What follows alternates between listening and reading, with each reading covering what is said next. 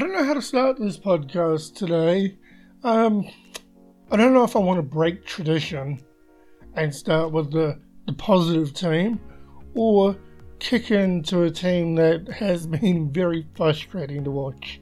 Let's let's start with the bad and work with the good. This is the bottom of the table podcast where we follow last year's last place losers, which is the Melbourne Renegades in cricket, the Golden State Warriors in the NBA. We are brought to you by Glen Jarman Sports in association with FontyTees.com. Let's start the show. Let's talk the Melbourne Renegades first, then talk the awesomeness that is the Golden State Warriors. Let's go! Glen Jarman Sports presents Bottom of the Table. You are listening to the Bottom of the Table podcast, the podcast where we jump on last year's losers or the team that came in last place last year. We jump on their bandwagon and follow them all season long. Currently, we're doing this with two teams the Melbourne Renegades and the BBL Cricket from Australia or Australia, and also the Golden State Warriors in the NBA in the United States. We follow the teams as they ride the highs, lows, and everything in between. I am the host. Thanks for listening.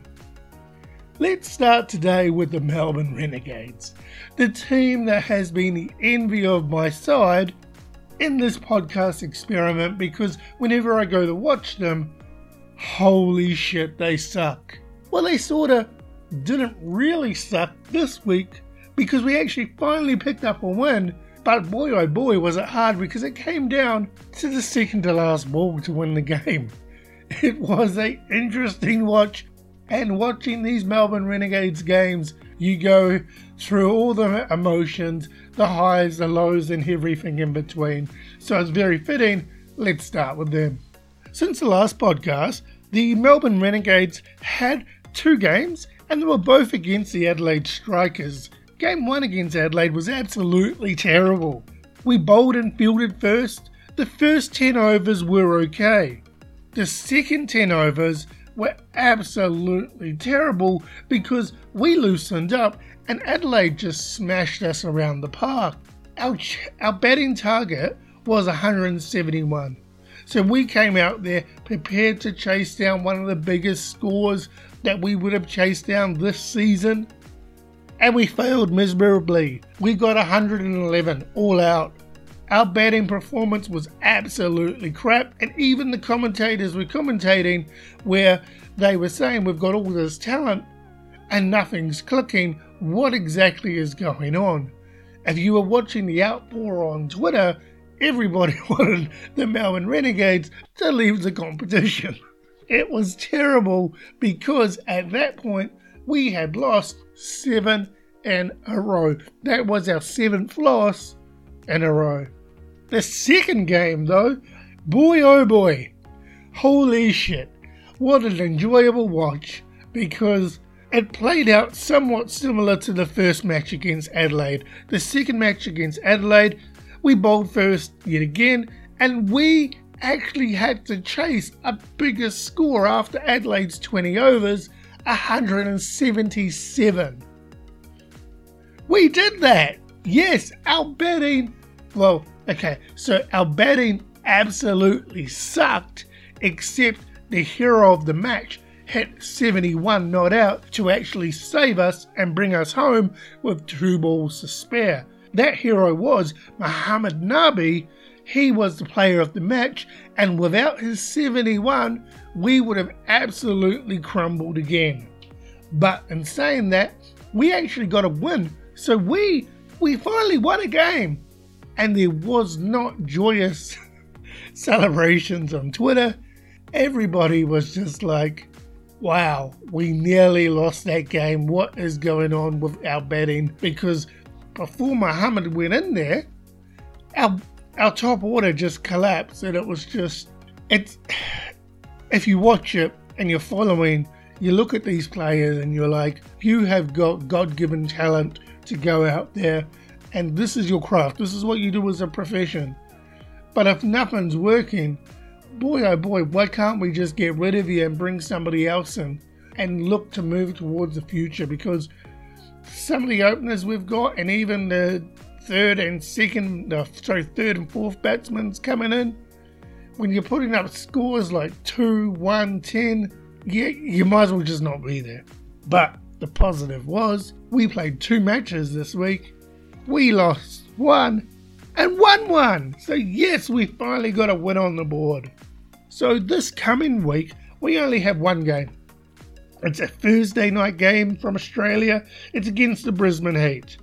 So, they're two spots ahead of us on the table. They currently played eight matches and have a 4 on 4 record. We have played a total of 9 matches, have a 2 and 7 record, and you guessed it, we are currently sitting bottom of the table. so we hope that with the time off and preparation, we can finally fix our batting order, get some practice in, and beat the Brisbane Heat and actually get ourselves off that bottom position so we can actually try and improve on the three wins that we got last year because currently we're 2 and 7. We're worse than last year. So let's see what happens. That is our Melbourne Renegades report. Now it's time to go to America and see how the Golden State Warriors are doing. So, since the last podcast, the Warriors had four games. It was a rematch against the Blazers, the Kings, then two games against the Clippers and we ended up winning three of those games and we lost one. Now, let's recap those four games. The Blazer game. We won that game 173 to 122. However, that game will go down as the game where Steph Curry just went ham on everybody, dropping 62 points. If you want to watch Curry somewhat at his best, in relation to the Curry of old, you need to watch this game. I say the Curry of old, but you know he's not he's not over the hill yet. But it's just him dominating his presence and dropping 62 on the Blazers, and he brought us home the win. The next match was against the Sacramento Kings, and we actually won that again, 137 to 106. Now, it was the same scores that we made against the Blazers, but this time Curry only had 30 points. Um, however, six other players double figures in relation to scoring. So while Curry wasn't actually as dominant as he was in the Blazers game, he had the support and the backup, picked up their socks, and actually carried the team as well so we could actually get the win. The third game, it was a close one, but we lost it 101 to 108 against the Clippers seven points in the game. It was a good game to watch. However, we just couldn't bring it home at the very end. I mean, we were trailing somewhat from the outset, but it wasn't to say that the Clippers were completely dominating us. It was just the ball didn't fall our way throughout the game. Put it that way. It was a close one, nothing to feel bad about. But then we finally got our revenge on the Clippers for losing that first game there because we came back. It was 115 to 105. Curry came out, dropped 38 points, and was basically just going, Look at me now. I'm just here. I'm just going to control this game. And he did that. Again, a very good game to watch. These these Golden State Warriors games are actually really interesting games because the team support is amazing. You've got Wiggins, Wiseman, Oubre Jr., um, Paschall just coming in and actually helping Steph Curry out. And it's amazing to see that, yes, while Curry may go ham in one game and drop 32 points, in another game, you've got all the support pieces on the team working together for the common goal, and it's awesome. I do have to say that Draymond Green, I don't know what's happening with him because he's getting the minutes. He's being somewhat proactive on the field, but compared to what he was drop like the, the stats he was dropping last year and the year before, they're very, very, very low. So I don't know what's happening there, but it's still interesting to watch. So between now and the next podcast, we have four games. We have the Raptors, which are 13th in the East. We have the Pacers, which are first in the East. That will be a hard game to play and win. We then have the Nuggets, which are 12th in the West. And then we have the Suns, which are the second in the West as well. So, two of those games are going to be really hard against the Pacers and the Suns because those teams are just on fire at the moment.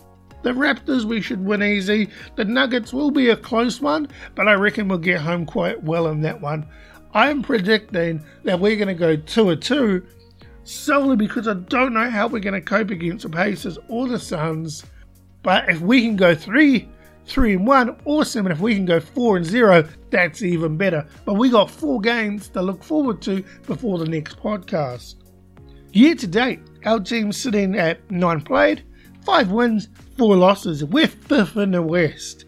And that is awesome because last year we came last in the West. At the moment, my team, yes, my team, the Minnesota Timberwolves, are currently last in the West. We're having another dreadful year. Oh my gosh. But that is the Golden State Warriors. They're trucking along really well. I mean, to win three out of those four. And I said last week that we would drop the Blazers game and we'd win the other three. So I'm happy with the results. The team is chugging along fine in the games. I find everybody's out there trying to win. And as I said, if we go two from two this week, I'm happy. If we pick up wins over the Pacers or the Suns, I'm even more happier. But we can't lose against the Raptors or the Nuggets. So there you have it. That is our show for this week. Feel free to comment, share, like, follow us on our socials. We're at Twitter at Glenn Jarman. Also tune in to the second podcast that Glenn Jarman Sports does in association with FontyTees.com. That is Trust in the Coin, where we're covering off the NFL Wildcard Series and continuing to flip the coin to allow Lady Luck to determine our sporting picks as the NFL season rolls on in the playoffs. Thank you for listening, and until next time, come jump on the bandwagon with us.